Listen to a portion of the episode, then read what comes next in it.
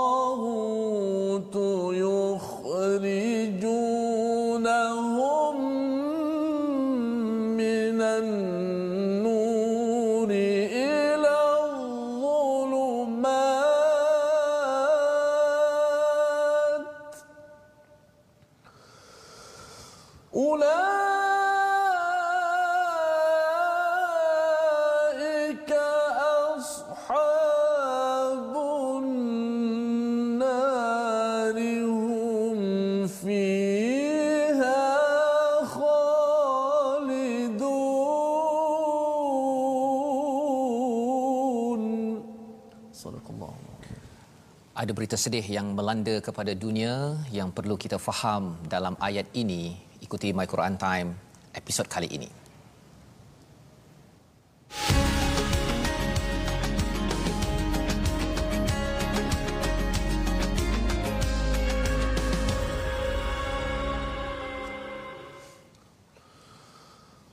أعوذ بالله من الشيطان الرجيم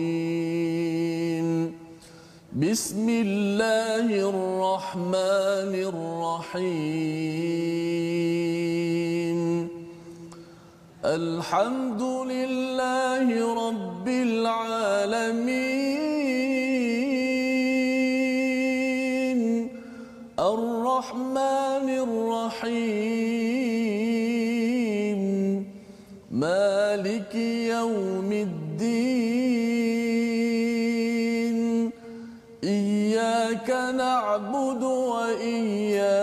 نستعين. اهدنا الصراط المستقيم. صراط الذين أنعمت عليهم غير المغضوب عليهم ولا الضالين.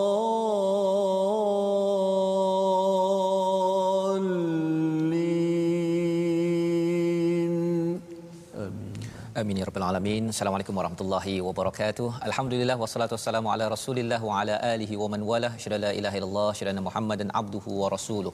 Allahumma salli ala sayidina Muhammad wa ala alihi wa sahbihi ajma'in. Amma ba'du. Apa khabar tuan-tuan dan puan yang mati Allah sekalian? Saya mendoakan pada tuan-tuan yang berada di rumah bersama adik-adik yang berada di depan kaca TV, tuan-tuan yang berada di pejabat berada dalam keadaan yang penuh tabah dalam kegawatan apa sahaja yang berlaku dalam dunia ini kita menerima berita tentang tentang satu letupan di Beirut yang memberi berita sedih kepada kita sebagai seorang insan. Apatah lagi kita ingin agar keimanan ini tersebar di seluruh dunia dan kerosakan terpelihara. Inilah yang kita inginkan yang kita doakan pada hari ini. Dan insyaallah pada hari ini kita akan meneruskan. Walau apa sahaja yang berlaku kita terus kena meneruskan dengan al-Quran agar agar Allah memberi perlindungan Allah melindungi pada diri keluarga tuan-tuan negeri negara dan dunia ini dengan cahaya daripada Allah Subhanahu Wa Taala. Sebelum kita teruskan dengan Ustaz Termizi apa khabar Ustaz Alhamdulillah baik Ustaz. Alhamdulillah ya sihat alhamdulillah ya Ustaz ya. Dalam berita yang sampai ya letupan uh, berjuta ataupun uh, apa uh, 2000 lebih tan uh, ammoni- uh, ammonium nitrate. Ah itu istilah yang saya belajar dahulu masa di US dahulu uh, meletup di di Beirut ya. Berita ini uh, amat uh, mengejutkan ya kepada dunia dan belum lagi dikenal pasti siapa tetapi sudah pastinya kita nak melihat muka surat 43 ini sebagai satu ubat kepada jiwa kita yang sedih dengan apa yang berlaku. Moga-moga ayat dalam muka, surat 43 ini akan memberi pencerahan lagi tentang siapa Allah dan apa yang perlu kita laksanakan. Sinopsis bagi uh, halaman 43 pada hari ini bermula dengan ayat 257 Allah adalah zat yang memberi petunjuk kepada keimanan yang akan melindungi kepada orang-orang yang beriman. Itulah isi kandungan ringkasan pada ayat 257. 258 kita akan melihat kepada kisah seorang penguasa ya, seorang yang berkuasa tidak dinyatakan di dalam al-Quran, tidak layak pun namanya disebut, tetapi uh, siapakah beliau? Raja Namrud dan kandungan kisah yang menunjukkan kewujudan Allah Subhanahu Wa Taala ya. Dan pada ayat 259 kita akan melihat pada kisah seorang individu yang diletakkan namanya Uzair bagaimana keldainya yang mati kembali hidup dan ini menunjukkan tentang satu perkara yang besar tentang hari kebangkitan. Mari sama-sama kita mulakan dahulu Ustaz dengan ya. uh, ayat 257 258 bersama tuan-tuan yang ada di depan kaca TV yang berada di Facebook jangan lupa untuk share kongsikan kita harapkan seluruh dunia dapat menyaksikan ayat-ayat ini dibacakan dengan penuh cantik dengan penuh merdu untuk diambil pelajaran agar rakan-rakan kita di Lubnan di Beirut sana mereka tetap juga masih bersabar dan terus diberikan hidayah oleh Allah Subhanahu Wa Taala. Dipersilakan Ustaz. Baik, terima kasih kepada Ustaz Fazrul, eh, penonton-penonton, sahabat-sahabat My Quran Time. Alhamdulillah. Okay, sebelum saya mulakan pada muka surat 43 ayat 257 dan 258, kita akan bermula dengan perkataan pertama itu Allahu. Allahu waliyul ladzina amanu. Sebelum kita dah belajar tentang hukum isti'azah membaca ta'awudh ketika membaca Al-Quran iaitu bila kita nak memulakan baca Al-Quran kita disunatkan dan diperintahkan untuk baca ta'awudh iaitu a'udzubillahi minasyaitonirrajim ha? ketika permulaan saja kemudian basmalah pula hukum baca basmalah eh, kita eh, ikut kaedah umumnya baca basmalahnya ialah setiap awal surah kita baca basmalah Okey, sekarang kita nak bincang tentang basmalah ketika di pertengahan surah. Uh-huh. Ketika di pertengahan surah, kita boleh pilih. Boleh pilih, maksudnya antum mukhayyar. Maksudnya uh, boleh pilih sama ada nak baca ataupun tak baca. Tak baca pun boleh memadai uh, kerana dia di tengah surah. Seperti hari ini di tengah di tengah surah. Kalau nak baca pun boleh tidak ada masalah. Uh-huh. So, uh, ulama beri satu kita uh, panduan uh, ataupun cara yang aula ia lebih uh, juga termasuk dalam adab yang baik. Kita tengok kita nak mulakan tu kalimah mana? Kalau kalimah yang kita nak mulakan kata-kata iblis umpama waqala syaitanu lamma iblis berkata itu sesuai kita baca auzubillahi minasyaitonir rajim. Yang dhamma yang terakhir perkataan yang terakhir disebut ialah syaitan yang direjam. Sesuailah dengan perkataan sebab tu dan iblis berkata ayat Quran tapi di atas lisan mereka. Hmm. tapi kalau ayat al-Quran yang mula dengan Allahu. Allah. macam semalam Allahu la ilaha illahul hal qayyum. Ataupun dhamma yang menunjukkan pada Allah huwallazi khalaqakum. Dialah yang menciptakan. Itu untuk aulanya yang afdalnya kata para ulama seperti Dr Aiman Suwaid hafizahullah yang masih hidup ulama tajwid sekarang. Dia kata aulalah kita baca basmalah. Bismillahirrahmanirrahim. Dengan nama Allah yang maha pemurah lagi maha mengasihani. Kemudian ayat yang seterusnya kita mulakan ha, kena dengan yang terakhir yang sebut tentang Ar-Rahman Rahim. So ayat hari ini kita juga baca auzubillah dan basmalah. Mungkin ada penonton tanya kenapa Ustaz Mizi ada baca auzubillah, ada yang baca basmalah, ada yang tak baca basmalah. Ha, hari ini saya terangkan sedikit ha, yang boleh kita, kita jadikan panduan insya-Allah. Okey. Dua ayat kita akan baca.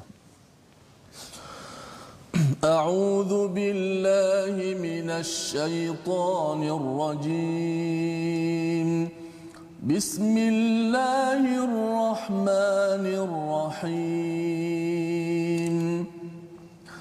الله ولي الذين آمنوا يخرجهم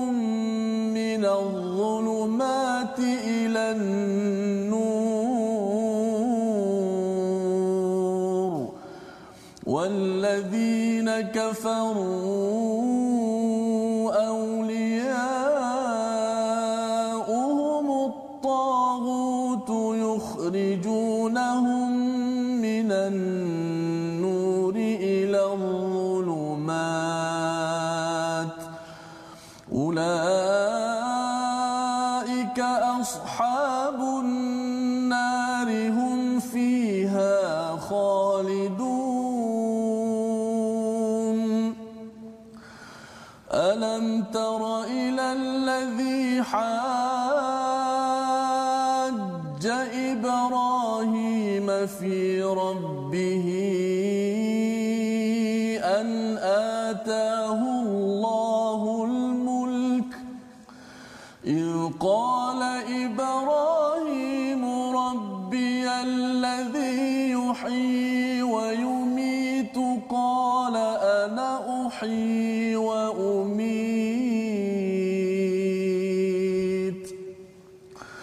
قال إبراهيم فإن الله يأتي بالشمس من المشرق فأت بها من المغرب فبهت الذي كفر والله لا يهدي القوم الظالمين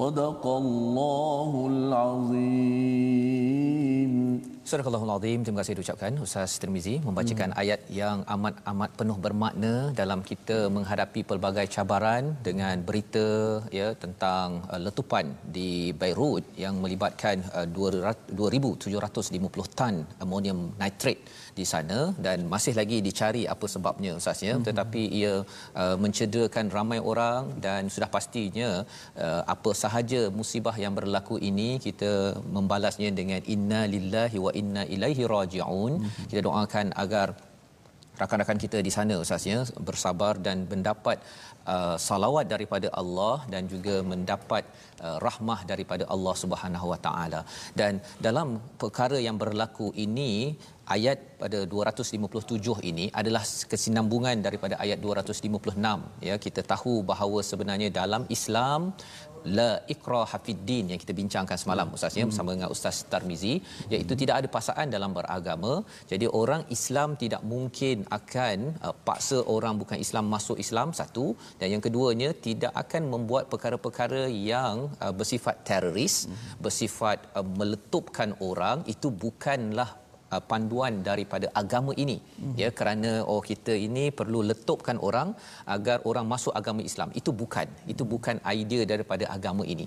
Dan kalau ada yang katanya beragama Islam tetapi berbuat demikian itu bukan panduan daripada al-Quran. Mm-hmm. ya.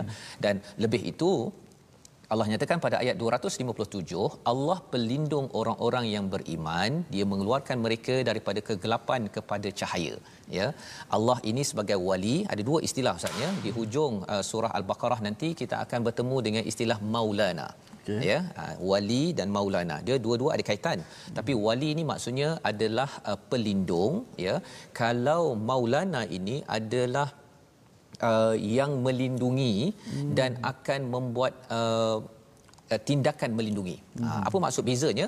Kalau wali ini dia mungkinlah kalau katakan saya usahanya, saya ini uh, wali kepada anak saya. Saya melindungi anak saya tetapi bukan setiap masa saya ini sebagai pelindung.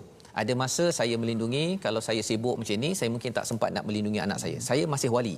Mana ada beza wali disebut pada Allah dan pada ayah tadi. Ya, okay. ha. jadi bila uh, katakan pada ayah saya sebagai wali saya ni nak uh, saya nak ada perasaan nak melindungi ha. ya. Tetapi uh, saya mungkin tidak dapat melindungi 24 jam. Hmm. Ha dia kalau 24 jam itu Allah. maulana ya. Jadi bila Allah Allah ini dari segi nak melindungi memang pun uh, memang Allah ini sifatnya nak melindungi kepada semua orang beriman. Kerana orang-orang ini sentiasa menyerah kepada Allah SWT dan dalam masa yang sama Allah ini adalah maulana. Setiap masa Allah akan buat apa sahaja untuk melindungi kepada orang Islam. Jadi apa yang berlaku di dunia ustaz ya sama ada di Palestin ada di Beirut ataupun di mana sahaja selagi namanya orang beriman Allah itu maulana. Allah melindungi. Ha, tapi ada yang kata tapi kalau katakan ada yang meninggal kalau meninggal orang yang beriman insya-Allah ke syurga ustaz ya. Mm-hmm. Kalau dia masih hidup moga-moga Allah juga lindungi untuk segera sembuh dan akhirnya dapat menyebarkan keamanan mm-hmm. tapi bukan dengan dibalas dengan letupan demi letupan ya. Nah, jadi ini adalah Allah waliyul ladzina amanu yukhrijuhum minadh-dhulumati ilan nur. Bagi tuan-tuan yang berada di rumah, perkataan yang Allah gunakan di sini adalah daripada zulumat itu adalah plural ya jamak daripada perkataan zum iaitu zulumat itu dalam bentuk plural tetapi nur itu dalam bentuk singular ataupun hmm. mufrad maksud ya. Jadi dia macam eh mengapa uh, kegelapan banyak uh, nur satu? Hmm. rupa-rupanya bila bercakap tentang Islam bercakap tentang Quran cahaya Quran ni satu je ustaz. Tetapi kegelapan ini ada banyak lapis ada banyak lapis ya. Hmm. maksudnya kalau orang bukan Islam dia mungkin uh, atheist tidak percaya pada Tuhan syirik ataupun dia mungkin tidak uh, beragama Islam. Itu satu kegelapan beberapa lapis itu. Tetapi bila kita sudah beragama Islam pun juga ustaz ya kita ada kegelapan kita kegelapan kita mungkin uh, kezaliman yang ada uh, contohnya hasad pada orang lain ya. Ataupun kita rasa bahawa kita ini malas untuk berbuat sesuatu. Ataupun kita rasa bahawa kita ini ada sifat tamak dalam hidup kita. Itu juga semua adalah kegelapan. Malah kalau kita lihat dalam uh, tubuh badan kita pun uh, kegelapan itu mungkin kadang-kadang mata kita ini membuat sesuatu yang zulm ya. Iaitu contohnya mata tak digunakan ke arah kebaikan telinga mungkin mata okey tapi telinga suka pula dengar perkara-perkara yang sia-sia. Itu semua adalah kegelapan demi kegelapan. Maka apa yang Allah buat sebagai wali Allah akan melindungi kita dari masa ke semasa keluarkan daripada semua kegelapan itu kepada nur. Tetapi kalau orang kafir ha, kalau uh, ustaz cakap tadi Allah mula kan? Mm-hmm. perkataan pertama Allah. Mm-hmm. tapi kalau orang yang kufur uh, dia punya wali dia adalah tagut tapi Allah ah. letak paling hujung kali tak layak diletakkan paling tak awal layak. ya pasal apa kau hina ah kan lebih kurang begitu bila di, lokasi diletakkan hujung pun dia hmm. lebih kurang beginilah ustaz ya kalau bagi ucapan hmm. kalau nama Fazrul Ismail letak paling awal wah itu kira Ha, kan? Tapi kalau letak hujung tu penghargaan sah kalau dia hujung tu maknanya kurang sikit. Apatah lagi kalau kalau boleh tak nak sebut hmm. kan kalau boleh tak nak sebut. Jadi di sini Allah menyatakan orang uh, kufur kafir ini pelindung mereka adalah tagut kita dah belajar sebelum ini tagut ini siapa? Iaitu sesiapa sahaja yang ada kuasa yang ingin menjauhkan manusia daripada Allah Subhanahu taala. Salah satunya ideanya suka menakutkan orang ya berbuat sesuatu kerosakan itu yang dia buat dan apakah yang dia buat? Dia kalau boleh dia nampak orang baca Quran orang beriman pada Allah uh, memperjuangkan keadilan nur dia nak bawa kepada kegelapan-kegelapan yang ada. Ulaika ashabun naruhum fiha khalidun. Ayat ini sebagai satu terapi kepada kita terutama dalam berita yang ada sekarang ustaz ya. Hmm. kita yakin bahawa kalau orang pegang kepada al-Quran dia tidak akan membuat letupan sedahsyat itu ya. Dia tak mungkin secara oh ter tak sengaja ustaz ya. Tapi kita doakan yang terbaik kepada orang beriman. Apatah lagi Allah mengingatkan satu kisah. Kisah Nabi Ibrahim pada ayat 258 apa Allah cakap? Tidakkah kamu memerhatikan orang yang berdebat dengan Ibrahim? Ha, kat sini dah menyatakan bahawa orang itu berkuasa ustaz ya. Mm-hmm. tapi nama dia pun tak disebutkan. Hmm. Ya, uh, ulama menyatakan ini adalah Raja Namrud. Uh, kaedah dalam Al-Quran ni kalau nama itu tidak diucapkan, maksudnya kaedah itu ataupun karakter itu mungkin akan berulang lagi selepas ini. Mm-hmm. Ha, jadi ada orang yang berkuasa, dia berhujah dan haja ini yang kita belajar maksudnya berhujah kalau boleh nak knock down mm-hmm. kepada Nabi Ibrahim. Mm-hmm. Dia nak hancurkan Nabi Ibrahim dengan hujah dia fi rabbihi an atahullahul mulk dia ada kuasa. Ah, kuasa ini adalah satu perkara kalau sampai tangan orang beriman dia amat bagus tapi kalau sampai tangan orang tidak beriman ustaz hmm. dia akan menghancurkan orang-orang di sekitarnya ya hmm. itu sebabnya bila peristiwa ini berlaku kita tahu ini adalah uh, berlaku di tangan orang yang berkuasa ya berkuasa itu tak semestinya pemimpin paling tinggi negara dia orang jadi doktor pun kadang-kadang dia rasa dia berkuasa dia nak pergi tunjuk argue semua argue ya pasal kuasa dia ada kaitan dengan ego juga mm-hmm, ya betul. ataupun kadang-kadang dia jadi apa uh, tukang uh, kutip sampah pun dia boleh ego juga ya jadi semua orang yang ada kuasa kalau tidak dipimpin dengan iman dia mungkin akan membuat kerosakan. Jadi apa yang dicakap pada uh, Nabi Ibrahim? Uh, Nabi Ibrahim kata uh, Idh qala Ibrahim rabbiyalladhi yuhyi wa yumit Tuhanku menghidupkan mematikan. Kata Namrud aku menghidupkan mematikan. Matikan juga. Ha, dia kata, dia kata begitu. Pasal apa? Dia ambil dua orang yang masuk penjara, mm-hmm. seorang dia pergi bunuh, seorang lagi dia bagi dia hidup. Dia kata, ah, "Tengok, aku dah bunuh, ya, aku mati." Seorang lagi tak, tak ada bunuh. Tak ada bunuh. Jadi dia menghidupkan. Jadi kata Ibrahim, okey fine, okey. Nabi Ibrahim kata fa innallah ya sesungguhnya Allah ini mendatangkan uh, matahari ya kalau kita tengok di sini uh, Allah menerbitkan matahari dari timur maka terbitkanlah ia dari barat. Ha, dia sebut minta pada Namrud, okey, tak payah nak pergi cipta matahari. Terbitkan daripada barat saja. Ha, kali ini apa yang berlaku kepada kepada Namrud fabuhita ladzi kafar. Tercengang orang yang kafir itu Namrud itu wallahu la yahdil qaumal zalimin. Allah tidak memberi uh, hidayah kepada orang yang zalim. Nak ceritanya apa ustaz? Zalim perkataan 258 ini ada kaitan tadi dengan uh, 257 hmm. iaitu bila seseorang itu selalu uh, beriman pada tagut tuan-tuan sekalian ya uh, kesannya apa? Kezaliman atas kezaliman berlaku hidayah akan habis. Kalau kita sebelum ini cakap tentang kalau kita tak ada hidayah tengah hari ini ustaz ya ada di kalangan kita mungkin tak makan ayam dia makan kepala kepala monyet. Pasal tak dapat hidayah ya kita rasa macam eh tak tak mungkin dia buat begitu. Tetapi sebenarnya kalau orang tak dapat hidayah dia bukan sekadar makan kepala monyet.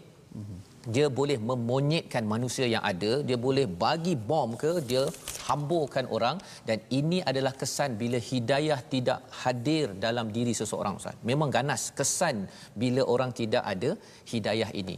Jadi itu sebabnya kita nak sama-sama ustaz ya mm-hmm. uh, melihat kepada bahagian uh, Nabi Ibrahim bercakap tadi itu ya bila Nabi Ibrahim kata qala Ibrahim fa innallah daripada ayat itu sampai ke hujung kalau ustaz boleh ulang balik sebagai uh, penekanan bahawa kita umat Islam adalah orang yang berdiri atas hujah hmm. bukan atas perasaan okay. atau kebencian sila ustaz hmm. Berdiri atas hujah eh? Atas hujah. Allah. Hmm. Kalau kita lihat ayat ayat yang mula ni alam hmm. dipanggil apa uh, istifham satu bentuk Betul. pertanyaan yang menghairankan Betul. sebab bukan bila Allah Taala sebut alam uh, satu pertanyaan bukan untuk kita jawab. Betul. Kalau kita nak bertanya nak jawapan tapi Allah Taala Maha mengetahui. Hairan sebab mereka ni bahas tanpa ilmu. Betul. Dengan Nabi Ibrahim. Dan so, sebenarnya uh, kisah ini bila hmm. dia dah tanya itu lepas tu Nabi Ibrahim kena baling dalam api. Allah. Pasal Nabi Ibrahim ada hujah. Hmm. Orang ni tak ada hujah. Okey, fine. Campak dalam api. Main kasar selalu. Main kasar lalu. Jadi sila Ustaz. Okey, kita baca 258. Hmm. Auzubillahi minasyaitanir rajim. ألم تر إلى الذي حاج إبراهيم في ربه أن آتاه الله الملك؟ إذ قال إبراهيم ربي الذي يحيي ويميت قال أنا أحيي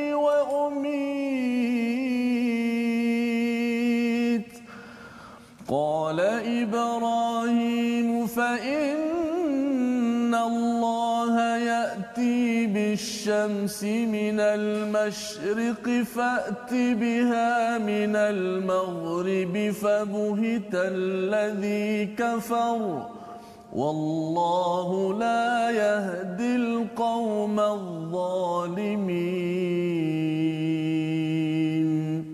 Subhanallahu alazim. Subhanallahu alazim ayat 258 ini mencerahkan kepada kita ustaz ya hmm. bila Allah uh, ustaz cakap tadi alam tara itu hmm. maksudnya nabi memanglah tidak ada pada zaman Nabi Ibrahim. Hmm. Allah bawakan agar kita nampak betapa dahsyatnya hmm. seorang hmm. yang ada kuasa bila dia tidak berasaskan pada nur daripada Allah SWT, hidayah daripada Allah, dia akan membuat kerosakan ya dia tercengang dia dah kalah dah ni sebenarnya hmm. tapi kalah dia lepas tu dia main kasar ustaz Oh, main ya kasar. main kasar Dia dan campak dalam api sah. dia campak dalam api dan dia main cara fizikal dia main cara fizikal untuk menjatuhkan orang yang memperjuangkan keadilan. Jadi perkara ini untuk uh, tuan-tuan yang kita berada di rumah, kita mendapatkan hidayah daripada al-Quran ini adalah untuk kita yang mungkin kuasa kecil, kuasa besar, kita nak pastikan kalau kita ada kuasa nanti ataupun kita berinteraksi dengan orang yang ada kuasa, pemimpin, kita nak pastikan pemimpin itu atas dasar hidayah. Bila atas dasar hidayah, maka dia jadi seperti Nabi Ibrahim yang memperjuangkan orang-orang di sekitarnya bukan melanyak ataupun merosakkan orang-orang di sekitarnya. Membawa kita kepada perkataan kita pada hari ini iaitu perkataan mari sama-sama kita perhatikan wali, wali. ataupun walia yang bermaksud pelindung ataupun penolong berulang 232 kali di dalam al-Quran maksud wali ini bukan sekadar kawan biasa-biasa ustaz ya? Ha bukan yang biasa-biasa. Kalau kawan makan minum itu kita tak gelar wali hmm. ya? Ini kawan yang betul-betul bila kita ada masalah kita mengadu yang rapat ya? betul, yang rapat. Ketika senang ketika susah. Ha ya? Jadi wali yang paling pasti adalah Allah. Ketika senang Allah akan bantu kita. Ketika susah kita pun akan dibantu Allah. Syaratnya apa? Senang susah kita mesti jadikan perkataan Allah Al-Quran ini sebagai BFF, sebagai best friend forever. forever. Jadi itulah yang penting kita beri perhatian dan moga-moga pada dua ayat ini akan memberi semangat kepada kita uh, kita mungkin tak boleh nak buat apa ustaz ya kalau bercakap tentang nak tegur pemimpin ke mm-hmm. apa sebagai banyak sangat mm-hmm. tetapi sebenarnya bila Quran sampai mm-hmm. bila Quran sampai dia boleh membuat transformasi mm-hmm. ya itulah yang mentransformasikan Abu Sufyan pada zaman Rasulullah mm-hmm. Abu Sufyan ni ganas betul ni dekat yeah. Mekah ya dia terlibat dengan perang Badar tapi bila sudah fathu Mekah bila dah masuk uh, pembukaan Mekah dia kembali kepada Islam. Inilah Abu Sufyan yang memperjuangkan orang-orang B40 ya orang-orang miskin orang-orang yang dia pernah lanyak dahulu. Tapi bila masuk Islam dia memberi sumbangan kepada dunia. Harapnya kita menyambung kembali selepas ini. My Quran time baca faham aman insyaallah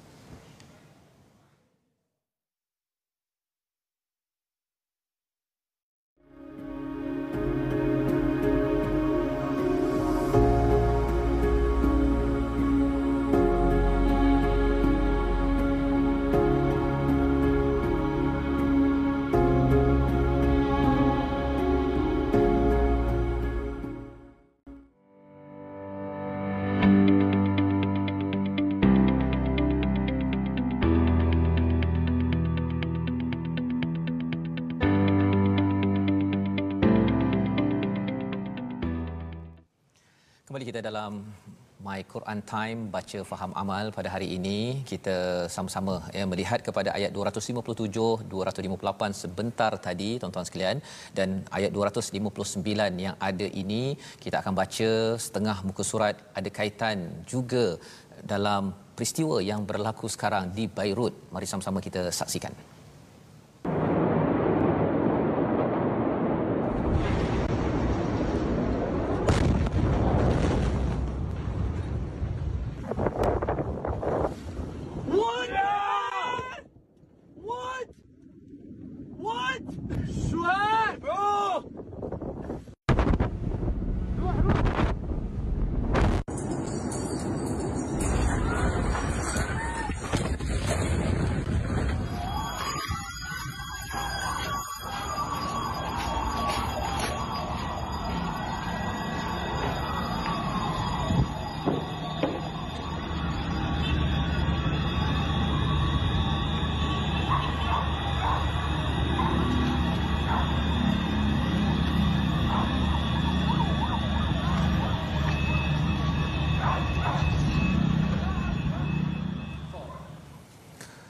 Subhanallah itu adalah uh, apa yang berlaku kepada negara di kawasan uh, Timur Tengah sana di Lebanon ataupun di Beirut di mana melibatkan 2750 uh, tan ammonium nitrate ya yang memberi kesan yang besar.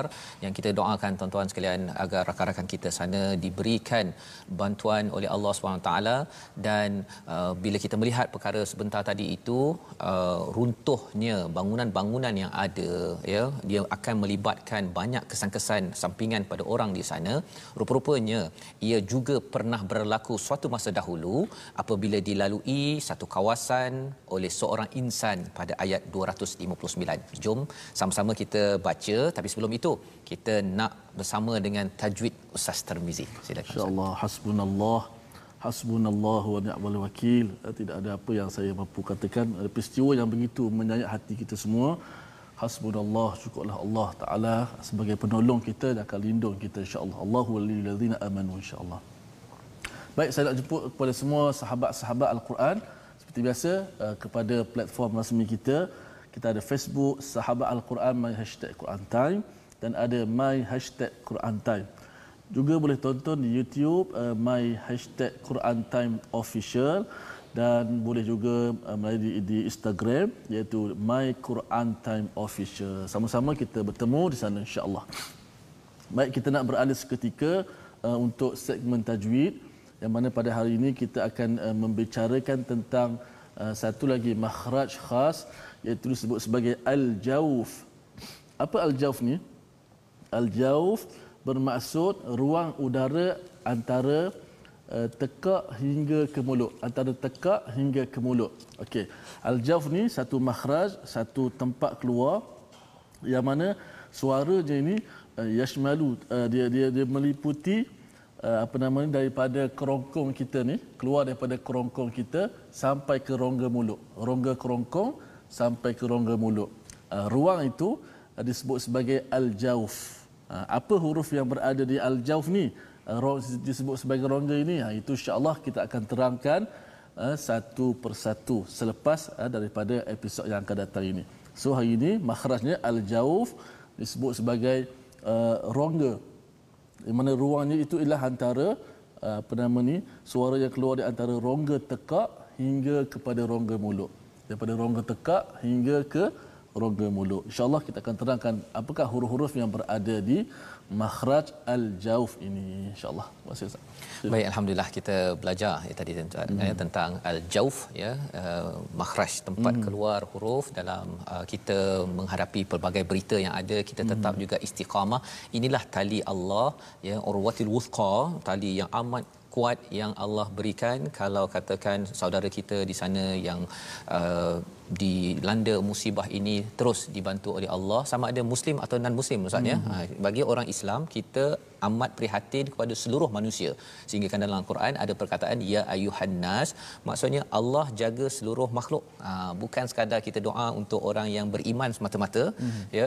Tetapi orang yang zalim di sana tak kisahlah orang itu dia punya kad pengenalannya Islam ke tak Islam ke. Kalau dia zalim kita minta Allah uh, bantu ya. Hmm. Dafa dan keluarkan orang yang zalim itu daripada daripada negara yang merosakkan uh, rakyatnya. Jadi kita nak belajar dan melihat pada ayat 259 ya uh, bila kita melihat pada peristiwa tadi ustaznya hancur bangunan-bangunan kawasan situ dalam ayat ini kita akan tengok juga istilah hancur bangunan-bangunan itu nak buat apa selepas ini bagi kita daripada Malaysia dan juga bagi rakan-rakan kita di Lubnan sana. Jom Ustaz kita baca ayat 200. Masih Ustaz. Ini ada kisah baru pula eh? Ada kisah baru. Tadi kisah Nabi Allah Ibrahim dengan Namrus. Alhamdulillah. Uh, Ustaz sebut tadi Nabi Muhammad SAW dengan Nabi Ibrahim tak ada zaman tu. Tak Jauh. Jauh. Okey. Tapi Allah tetap menceritakan kisah Nabi Allah Ibrahim ni kepada Nabi Muhammad SAW dan juga kepada kita semua. Sehingga kata para ulama, alam tara tidakkah kamu melihatnya Betul. kata para ulama tafsir dan terima kasih memang nabi melihat kisah itu hmm. nabi melihat dengan matanya tapi melihat dengan mata hati. Mata hati. Uh, kerana mata hati ini lebih hebat daripada mata kepala kita. Uh, sama-sama kita lihat kisah yang seterusnya supaya apa? Kita dapat ambil pengajaran walaupun kisah ini dah lama semua tapi kita tidak kita tetap mengambil kisah. Kerana kisah ni kalau kita tidak endah maka dia hanya tinggal kisah teman-teman. Dan itu sebabnya tadi kita hmm. bawakan klip video tadi tu Ustaz ya. ya.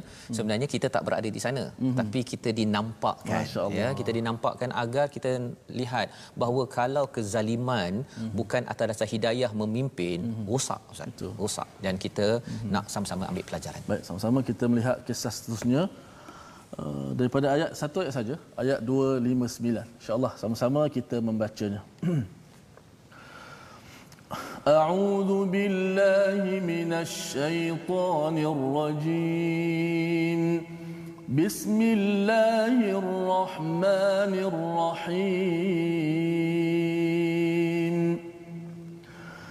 أو كالذي مر على قرية وهي خاوية على عروشها قال أنا يحيي هذه الله بعد موتها فأماته الله مئة عام ثم بعثه قال كم لبثت قال لبثت يوما أو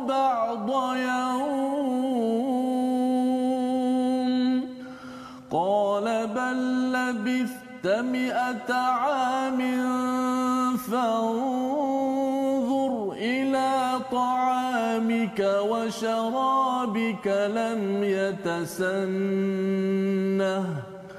وانظر إلى حمارك ولنجعلك آية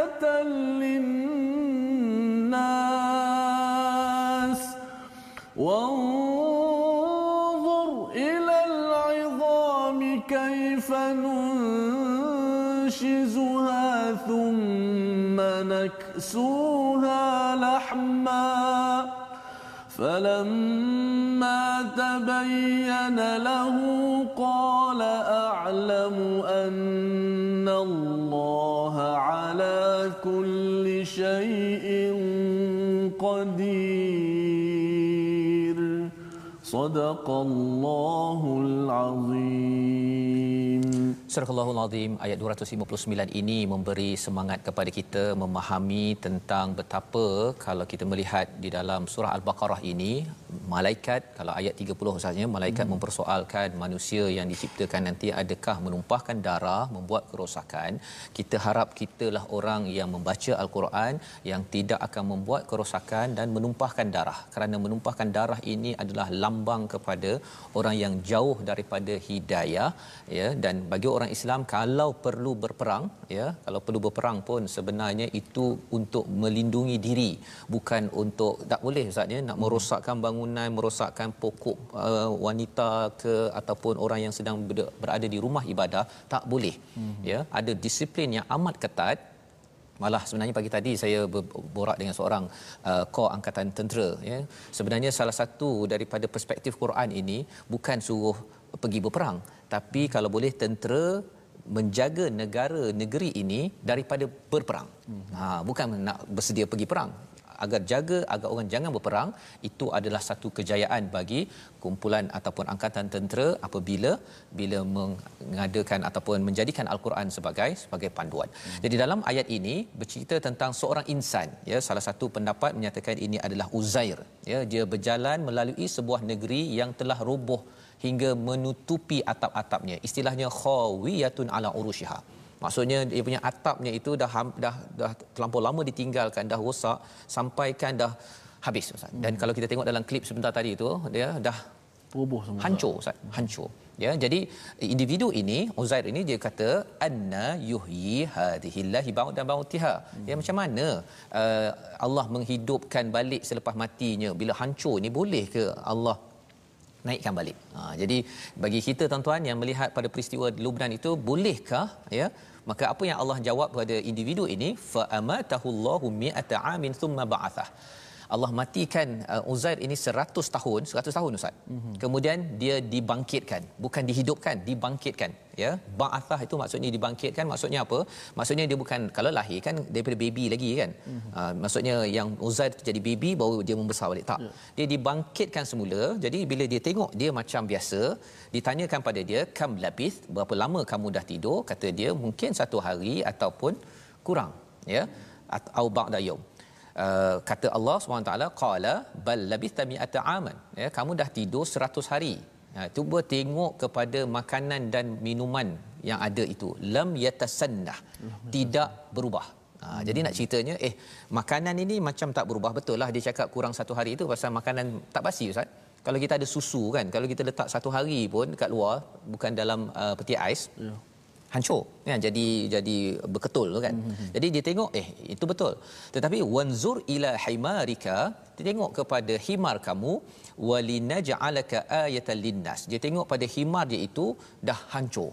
Ya tulang-tulangnya dah habis hancur. Wanzur ila al-'idhami kaifa nunshizuha. Tulang yang dah hancur itu ya kaifa nunshizuha kami menyusunnya balik nunshizuha daripada perkataan nusyus ustaz nusyus. ha nusyus kan kalau dalam uh, surah an-nisa cerita pasal kalau isteri yang derhaka mm-hmm. dia tengah ni kan uh, itu namanya nusyus, nusyus ha. jadi bila nunshizuha maksudnya sini dia dalam keadaan kacau-kacau-kacau tu kemudian Allah cantumkan balik thumma naksuha lahma letak daging balik semula jadi himar hidup balik semula ya. Jadi uh, bila berlaku perkara ini mengejutkan kepada kepada uh, Uzair mm-hmm. falamma tabayyana lahu qala a'lamu anna Allah ala kulli syai'in qadir. Ya. Apa uh, kesimpulan daripada Allah SWT maka ketika telah jelas baginya dia pun berkata aku mengetahui bahawa Allah Maha berkuasa atas segala sesuatu. Jadi dia persoalkan bolehkah uh, apa uh, bandar yang hancur tadi itu bangun kembali ya kalau katakan kita melihat pada sejarah uh, Nagasaki Hiroshima ustaz ya. Mm-hmm. sebenarnya Allah boleh bagi izin untuk bangkit kembali ya. Uh, itu satu. Tapi lebih daripada itu bangkit ini ba'athah ini adakah hanya di dunia? Itu satu. Ya kita doakan pada rakan kita di Lubnan sana bangkit balik dengan pertolongan Allah. Tapi lebih penting daripada situ kita akan bangkit balik di akhirat nanti di hari bi'athah di hari kebangkitan pada waktu itu adakah kita sudah bersedia? Ha, jadi kalau orang yang beriman dia bersedia untuk bangkit balik rindu pun nak bertemu Allah SWT. Walaupun di atas dunia ini sahabat kita di Lubnan dalam keadaan yang amat duka lara Ustaz ya. Tetapi iman tetap perlu dipegang dan bagi kita yang berada boleh membaca al-Quran ini kita kena pegang betul-betul kena pastikan orang-orang yang berkuasa tuan-tuan yang berkuasa jadi pemimpin dalam rumah luar rumah ya tidak jadi seperti Namrud tadi ustaz ya mm-hmm. pada ayat 258 ya di mana Namrud ini dia berhujah nak menyatakan saya ni hebat dan bila dia dah kalah dia pergi serang orang yang yang betul ya ah, dan itu bukan kaedah orang-orang yang beriman. Orang beriman macam Nabi Ibrahim bila dia berhujah kalah lepas tu dia terus lagi bercakap lagi terus lagi bergantung kepada siapa? Kepada Allah. Kerana bercakap tentang wali tadi Ustaz ya. Allah mengeluarkan uh, daripada kegelapan pada nur. Nur Allah ni tak macam nur kita. Cahaya lampu ataupun TV tuan-tuan. Ya kalau katakan saya ada ni ini pointer Ustaz ya. Pointer. Dia ada saya letak kertas kat sini. Ha, kalau saya tekan pointer uh, infrared ni, ada cahaya. Ada cahaya tak? Tahulah keluar ke kat TV. Lampu okay. eh, cahaya. Lampu. Ada cahaya ya, warna merah ni. Tetapi, kalau cahaya ini, ini dekat kertas nampak? Ha, nampak ya? Ada gerak-gerak ni. Okey, nampak ke? Okey. Tapi kalau saya letak cahaya ini dekat TV kat belakang ni, ya, tak nampak Ustaz? Ya. Cahaya ni tak nampak. Pasal hmm. apa? Cahaya infrared ini, dia tak power tak kuat macam cahaya dekat belakang. Hmm. Dan kalau dalam hidup kita ini kita ada cahaya ilmu kita, kita belajar, ada ijazah master PhD, kita rasa kita dah ada cahaya. Tetapi bila kita baca Quran, cahaya daripada Al-Quran ini dia akan makan kepada segala idea-idea kita yang tak semestinya terbukti benar yang perlu pimpinan daripada Allah Subhanahu Wa Taala. Jadi tuan-tuan puan-puan dimati Allah sekalian, harapnya dengan kita membaca daripada halaman 43 ini sambungan daripada uh, halaman 42 ada ayat kursi ustaz ya? Mm-hmm. Allah la ilaha illa huwal hayyul qayyum. Allah maha menghidupkan. Allah bawakan bukti pada kisah Nabi Ibrahim. Allah maha menghidupkan. Allah maha meneguhkan menjaga. Pada peristiwa Uzair Allah boleh menghidupkan dan Allah boleh establish meninggikan membina semula kita di dunia ini ya bandar Lubnan Allah boleh bantu insya-Allah hmm. dan lebih daripada itu Allah boleh bina balik kita di akhirat nanti yang pentingnya apa bila Allah bawakan kisah ini nanti pada hari esok saat kita akan sambung lagi kisah Nabi Ibrahim hmm. Allah nak bawakan apa ni bila kita yakin Allah ini maha menghidupkan kita tak bimbang kita ini uh, dibunuh ataupun diserang oleh siapa sesiapa.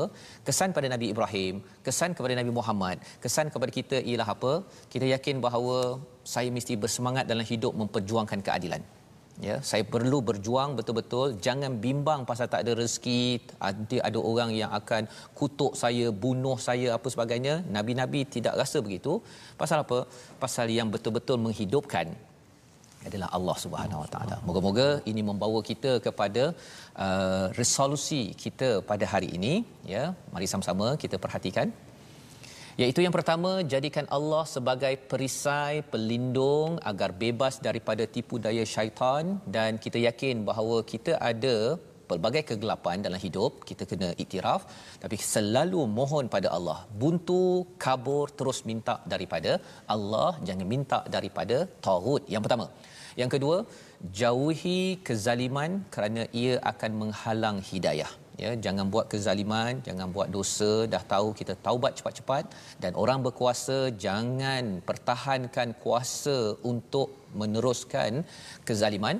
Kerana apa? Kerana itu menghalang hidayah dia akan merosakkan negeri dan negara ini. Dan yang ketiganya banyakkan berfikir ya kita banyakkan berfikir untuk menghargai kehebatan Allah menghidupkan dan dengan berfikir itu akhirnya menjadikan kita lebih bersemangat untuk berjuang dan itulah yang kita akan sambung pada hari esok moga-moga Allah jadikan kita orang-orang yang diberi cahaya pada setiap masa Mari sama-sama kita doakan Ustaz. Baik, terima kasih Ustaz Fazrul. Mudah-mudahan ya, kita sama-sama berdoa kepada Allah Subhanahu Wa Taala dan kita sama-sama mengenal Allah Subhanahu Wa Taala kerana dalam surah ini Allah Taala perkenalkan bagaimana Allah Subhanahu Wa Taala merupakan pelindung bagi setiap orang-orang beriman. Kita kena faham di sana ada cubaan yang akan nak keluarkan kita daripada cahaya kepada kegelapan. Tapi Allah lah pelindung kepada orang beriman uh, yang akan mengeluarkan manusia daripada kegelapan uh, kepada cahayanya insya-Allah. Mudah-mudahan kita sentiasa berada di atas landasan Al-Quran dan landasan uh, sunnah Nabi kita Muhammad sallallahu alaihi wasallam.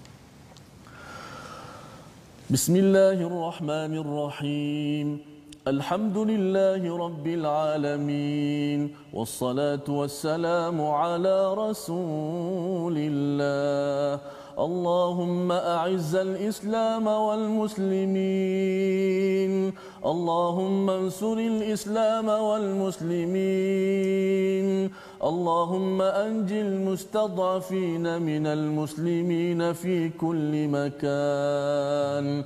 اللهم أنت الله لا إله إلا أنت. أنت الغني ونحن الفقراء. أنت الغني ونحن الفقراء.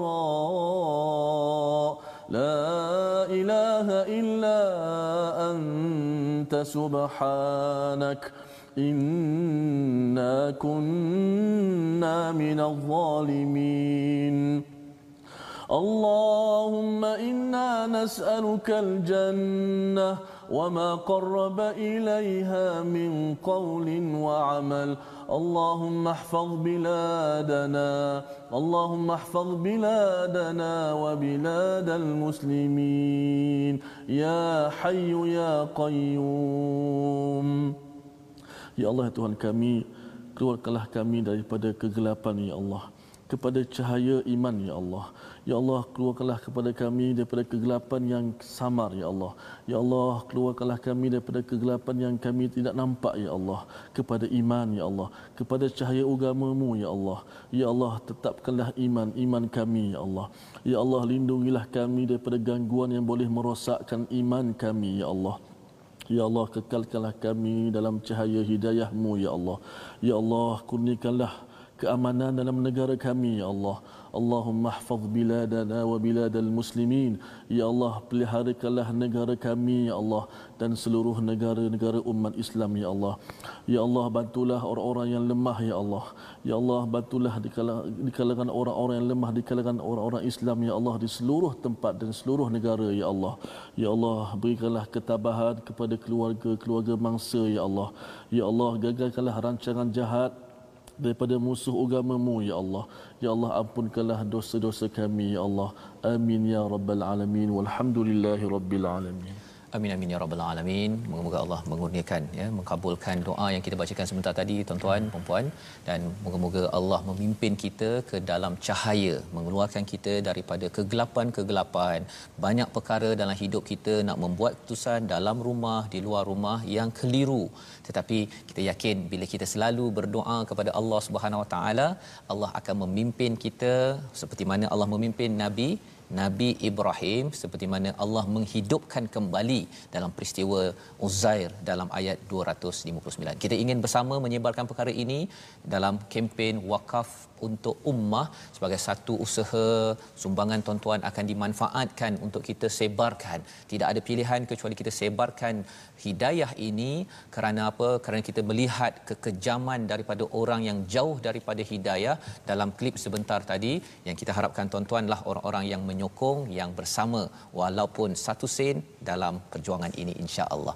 Kita akan bertemu lagi ya ustaz ya pada ulangan jam InsyaAllah jam 5 petang, 5 petang pada 10 malam, 10 malam dan ya. 6 dan pagi, 6 pagi ada yang uh, mencadangkan di ruang komen Aha. sebenarnya kalau boleh anjakkan masa ulangan. Hmm. tapi sebenarnya kita ada masa di Kuala Lumpur di Pulau Pinang hmm. Sabah Sarawak. Masya jadi kalau kita ikut semua masa hmm. mencabar juga. Ya, tapi kita doakan pada tuan-tuan uh, boleh ikut mana yang terbaik yang uh, pukul 12 ini insya-Allah boleh ya insya tapi masa-masa lain mungkin di Facebook anytime. Oh platform kita banyak so. Banyak Facebook, di YouTube, YouTube ya. Instagram ya. insya-Allah. Dan kongsikan. Tuan-tuan yang belum share lagi tolong kongsikan sekarang juga. Kerana apa?